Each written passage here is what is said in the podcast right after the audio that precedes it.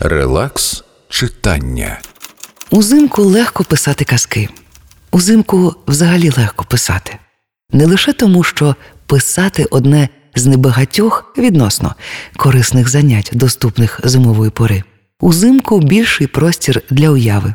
От їдеш у потязі, і за вікном уранішнє сонце вихоплює зі снігу туманної закулісної темряви поснулі села, будиночки, кошлатиться дим із димарів, і більше нічого не видно.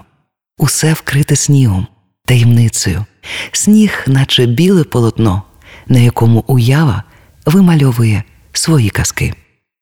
Надійка Гербіш. Теплі історії до кави. Релакс читання.